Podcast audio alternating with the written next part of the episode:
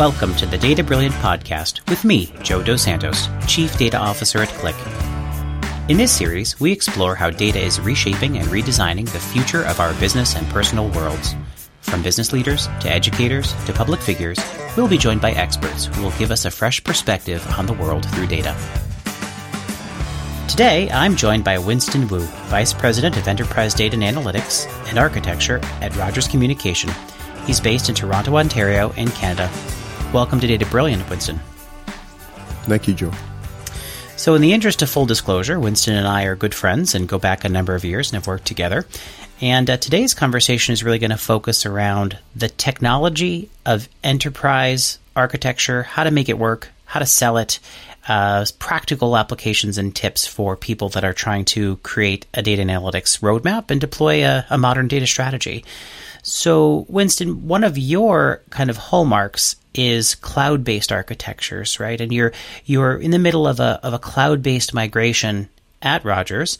Tell us a little bit about what's the case for cloud. And I know that's a, an open-ended question, but many of us are working in a world where we talk with executives who don't really understand technology. They are uh, they hear about these buzzwords. What's our elevator pitch for why cloud? Thanks, Joe. Um, I, I, would say the the case for cloud is should be premised on the desire um, and the objective to become more agile in terms of IT operations, application development, digital development, and how we interact with our customers. I, I would say that's the that should be the premise of why one organization would want to move into the cloud. And that journey is somewhat complex, right? Because most organizations don't start from greenfield. They start from pretty elaborate on-prem applications and some some of us even have mainframes lying around. So what's the right way to approach that uh, that transition? I would say there there's several components on how to get started. Um, and it's definitely not a big bang approach.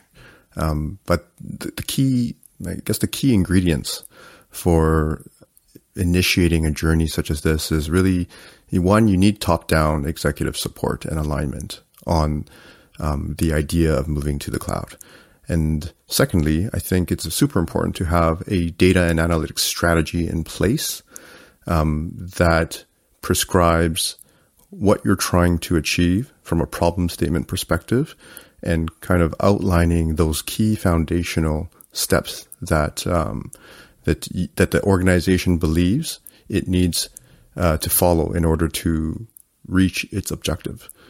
I think thirdly is really a, an assessment of skills, roles, and the operating model with the leadership in place to drive the data strategy for the enterprise, um, not just a business unit or technology. Because I think um, a lot of times the downfall with many organizations going down this path is too focused on a singular business unit or technology stack and not looking end to end across the entire enterprise. Um, from an analytics perspective, you also want to focus on use cases by line of business. So conducting workshops to gather use cases, assessing the feasibility versus value proposition, and then prioritizing those use cases. Those are all, these are all fundamental things that need to happen. Um, and you know, one of the other key ingredients is really to have foundational components that are somewhat in place. And I use the word somewhat uh, because you're not going to have it all perfect before you start down the journey um, from from a cloud migration perspective. Because if you if you wait for that perfect time, um, that will never happen. Because data is something that's ever evolving, and it's really hard to perfect um, a, a data ecosystem. And so when I talk about foundational components, I refer to things like data ingestion pipelines, data governance, um, consumption patterns, and a standardized set of tools. So, did you find that in your organizations, people understood the power of analytics and the power of digital transformation, and that what you were having was a technology discussion?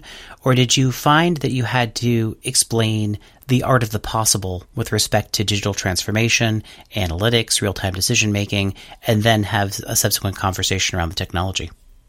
Yeah, great question, Joe. I, I think it. I think it was a. Uh, it was a hybrid. Um, my, my response is, you know, based on a hybrid kind of footprint of understanding. Um, you have business units such as marketing um, and media who are very familiar with the power of analytics and, and the art of the possible, whereas you have more traditional business units such as finance, risk, um, info, information security, who um, who kind of understand that there there there are things that they could be better, you know, doing better with the data that they have at hand, but they they're just not sure what to do with it. Um, and in a lot of these types of uh, business units, they've been relying on traditional kind of BI reporting for 10 plus years um, to date. And that's their definition of analytics. But, um, you know, I would say that's a stepping stone and reporting is definitely foundational. Uh, from a from a business analysis perspective, and you know, responding to our regulators, et cetera. But um, the more advanced analytics use cases are something that we are actively um, discussing and coaching and um, kind of bringing to life what is the possibility of um, leveraging more modernized tool sets and harnessing the power of their data sets. This is a really interesting um, approach, fork in the road, I think, which is do you try to bring analytics closer to the business or do you try to bring business closer to analytics? Um, and so, for instance, w- you mentioned use cases and trying to really hard to illuminate what potential use cases are available is a really powerful method. You also mentioned, you know, you need some foundational capabilities and it's important to somehow benchmark yourself or do a maturity model. How did you bridge that gap? How did you bridge the connection between the person who really doesn't care that much about data and analytics and the person who is in the weeds on data who's trying to make sure that, that what they're doing is relevant? I would say we, as a telecommunications um, company, one of the primary ones here in Canada, um, it, it is a it is a fairly competitive market with our peers. And uh, naturally, uh, you know, human nature, we all want to be the best and we all want to compete with each other and, and strive to be number one. Um, and I think when we do the benchmarking as part of our data strategy last year, we did a, you know, benchmarking relative to not just our peers here in Canada, but also um, in the US and uh, some parts of Europe. Um, and it was pretty clear that from a data and analytics maturity perspective, um, we we were not in the lead. Um, and but but from a but from a cloud perspective, we we were um, one of the front runners simply because we had chosen to adopt the public cloud construct earlier than others. But adopting something early doesn't necessarily mean you um, kind of maintain that uh, frontline posture throughout um, throughout the years, um, because it's what you do with the technology that you've chosen to adopt. Um, and so, you know, highlighting the fact that we are not in the the front pack um, from a data and analytics maturity perspective, I think that triggered emotions across our senior mm-hmm. executives, um, so that they, you know, they they naturally want to say, well, how do we how do we get from two to four on a on a on a on a maturity scale from one to five? Um, and that naturally kind of sparked discussions around, um, you know, what do we need to do? How do we do it? What are the types of tools and processes and people and skills that we need in order to reach that higher level of maturity? I love that using the competitive spirit uh, to show someone that there's work to do as a way to muster executive support. Uh, that's uh, that's terrific. Um, so, what were the pillars of your strategy? So, you went to your executives and you said, "We're not where we want to be." With uh, respect to our analytics journey, you pointed out some specific areas, and then you built your data strategy. So, what were the components of that strategy that really anchored your journey? So really, you know, an enterprise data platform to centralize the ingestion of raw data sources, the standardized consumption patterns for that data in a curated derived format, a, um, a default data science workbench, um, and the the the other aspect is around you know we we because we're multi cloud, it's deciding or having a framework around what applications on the front end from a digital experience perspective, where we will build those applications, whether in cloud A or cloud B. Um, really, that that was really the, the, the premise or the the, the main mm. kind of foundational components of our strategy, and coming from a on-prem infrastructure um, environment, we're obviously we have a we have a lot of transformational activities that are happening this year onwards to um, to execute against those pillars. You started from this position of, you know, we'd like to centralize the data and make it available to people. Um, what is the responsibility of a shared service that sits in the center of the organization versus different departments, organizations, lines of business? How do you think about which uh, roles sit in which organization, and how do you create that data literacy in an organization that that helps people to be as self sufficient as possible? One asset that has really pushed the data literacy competency is really um, an all in effort, all hands on deck to build our first ever enterprise data policy. Um, hmm. And so that data policy is, you know, has been approved and blessed across all of the organization and is being published into our kind of policy standards. Policy Central is what we call it.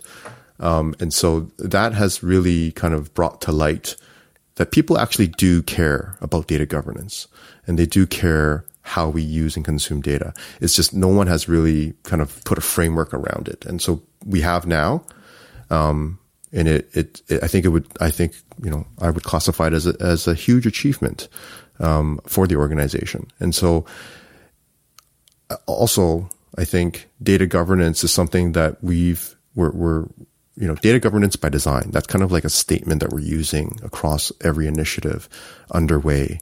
Um, we we have to consider it upfront to make sure that we don't hit any roadblocks down the road. Such a good point. Such a good point. I think about um, you know conversation that we might have ten years ago, where people would seem to recognize the skills in question. You know, you'd say, "Oh, I need an ETL developer, I need a warehouse modeler," and the skills that are required today are quite different. Um, when you have to describe to your executives, you know, what's different today versus tomorrow, what are the things that you usually try to highlight? What's different about data architecture in the 21st century? I, I think I would, you know, one one response would be technology is probably the smallest part of this equation. Right? Technology is ever changing, um, and it will constantly evolve. Um, but you know, there's a lot of platforms out there that are very similar in nature and a lot of the capabilities overlap. Um, and so, you know, picking the right technology obviously is dependent on how your ecosystem is, is, you know, naturally put together. But technology is a small equation. But comparing now, today to five, ten years from now, I think it, it's, it's really going to be about use cases and the problem statements that the businesses are trying to solve for. And that will dictate what technologies you need to adopt in order to address those situations. Um, so, but from a data science pers- perspective, you know, right now it's your, your predictive analytics is kind of the focus. Um, but I, I, we're quickly moving, we're shifting right into more of a, of an, of a, an era where we need to get into more prescriptive analytics. And, you know, from a large enterprise organization perspective, and I, and I use large enterprise organization, um, I use that term specifically because if you were to ask large if you were to large, ask the large banks and insurance companies and telcos, like, you know, what are they actually doing from an advanced analytics perspective? Um, the, most of them are on the, the, you know, from a scale of one to five, they're, they're at the two to three mark because they're, they're, some of them are dabbling, some of them are, are just starting off on their journey, and some of them have you know have productionalized a couple, a handful of of, of advanced models uh, into production, but no no one's there in the prescriptive side of the house yet um, because it's it's going to take time. And and when you contrast that with you know firms, companies, startups that have grown up in technology and have started off, they they built their companies off of data and analytics analytics as being the core engine for their business strategy, those those companies like the Netflix and the Ubers and the Lyfts, they've they've they've had a head start, um, and it's not. I don't think it's about trying to compete with them, because quite honestly, I don't think we will ever be able to compete with them from a talent perspective and from a skills perspective. It's because they've had a head start. Their their their core business is based on DNA, and um, you know they're, they're just they're just ahead. Um, but it, it's about you know what's best for the business that that an organization is embedded in. You um, you've mentioned that you have pipelines that you're building that are basically to enable a moment, a prescriptive moment in enterprises, in large scale enterprises, what are those moments that we're looking to affect that can start to approximate that Netflix or that Uber experience? Are you able to work with your executives to find the use cases, those digital use cases that you think actually um, illustrate some way of approaching that? Like, where do those pipelines go and how do you get them there? So th- that's an active discussion. Um, that's been that's been ongoing between the technology and digital teams uh, for some time now. And you know, from a from a telco perspective, if if a uh, if a user or customer goes online and starts modifying or updating their profile um, because they, they start updating their address, that should be an event trigger to to tell the digital and IT teams, you know, Mister or Mrs. So and so, obviously is, has changed addresses. And so what does that mean? Does that mean they need upgraded services or do they need to downgrade services? They need to, um, they need to add an, another, another line to their mobile account, their wireless account. Like these are, this is, um, those types of, you know, very trivial changes, um, should allow us to kind of react to the customer's needs. And we want to be ahead of it. And we want to be able to say, you know, by the way, like we, we understand that you've changed uh, postal codes. What are the changes that you need to your plans, to your family plans, to your individual plans? And th- those are the type of things that we want to cap- capture. So like having that access to real time triggers is super important for us to kind of enhance our customer experience. And so that's obviously from a technology perspective, simply uh, involves the, the use of these real time data pipelines, um, and, you know, using, using things like Kafka and event streaming technologies to be able to convert those real time event triggers into into um, reactive measures from our side to become more proactive. One of the things I think that you just said that I absolutely love is I think that people have this conception that um, AI neural networks are these, you know, brainy intellectual things that really compute 45 different features. And you just did the simplest, you demonstrated the simplest one. A person is moving. How do I know? They changed their address. what could be simpler than that? And right. you've turned it into a recognition scenario. What do I do with this moment? How do I recognize an act? And I think that's a really good lesson, right? It doesn't necessarily need to start with the most complex scenario. So one of the things that you've told me before is that you um, are trying to stay as close to the standards of their respective platform as possible. So if you're if you're buying a cloud vendor, you're trying to stay within the parameters as much as possible with the tools that they offer, because that cloud vendor has worked out all of the integration. Um, has that been a strategy that's worked effectively for you? And um, would you advise that for other people? So I would I would say in, in the the last two organizations that I've been at, including the current one, um, that cloud native strategy has worked for the most part. Um, I think those, I think the scenarios where it may not work is as it really depends on the, the really, it comes back to the use cases.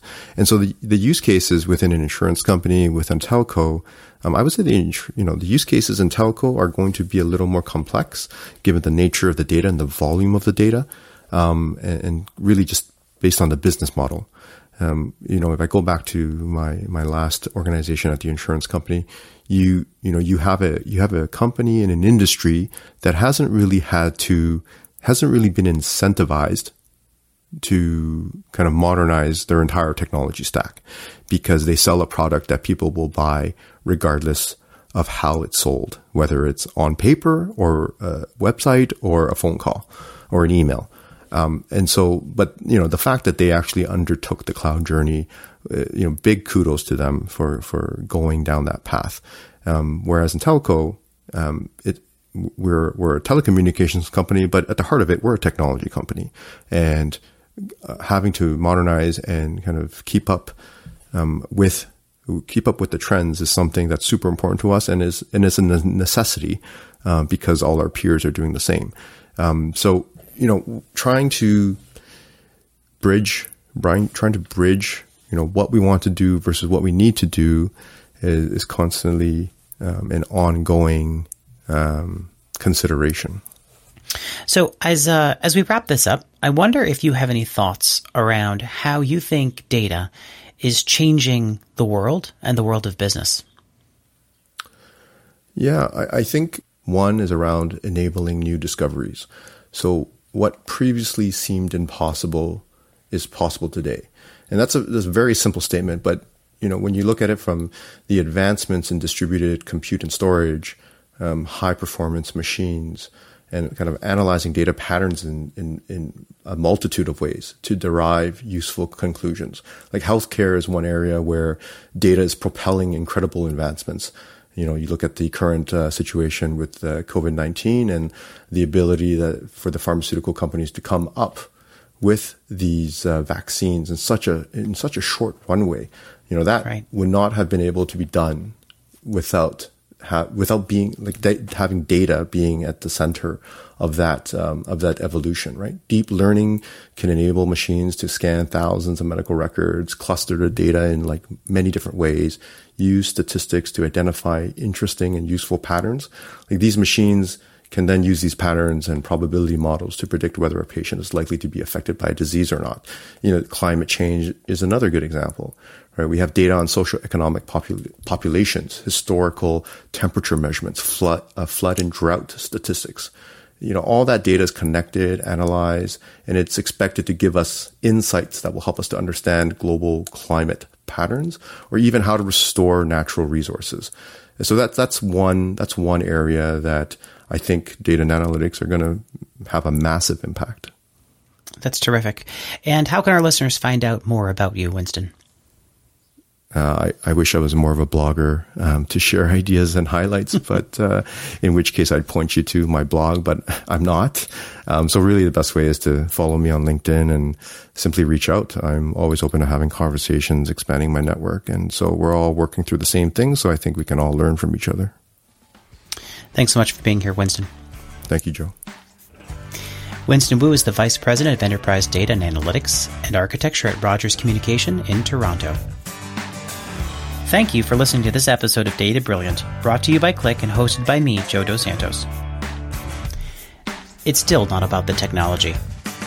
It's about business alignment and helping well established companies think differently, think more like digitally native startups, solving business problems in a natural way.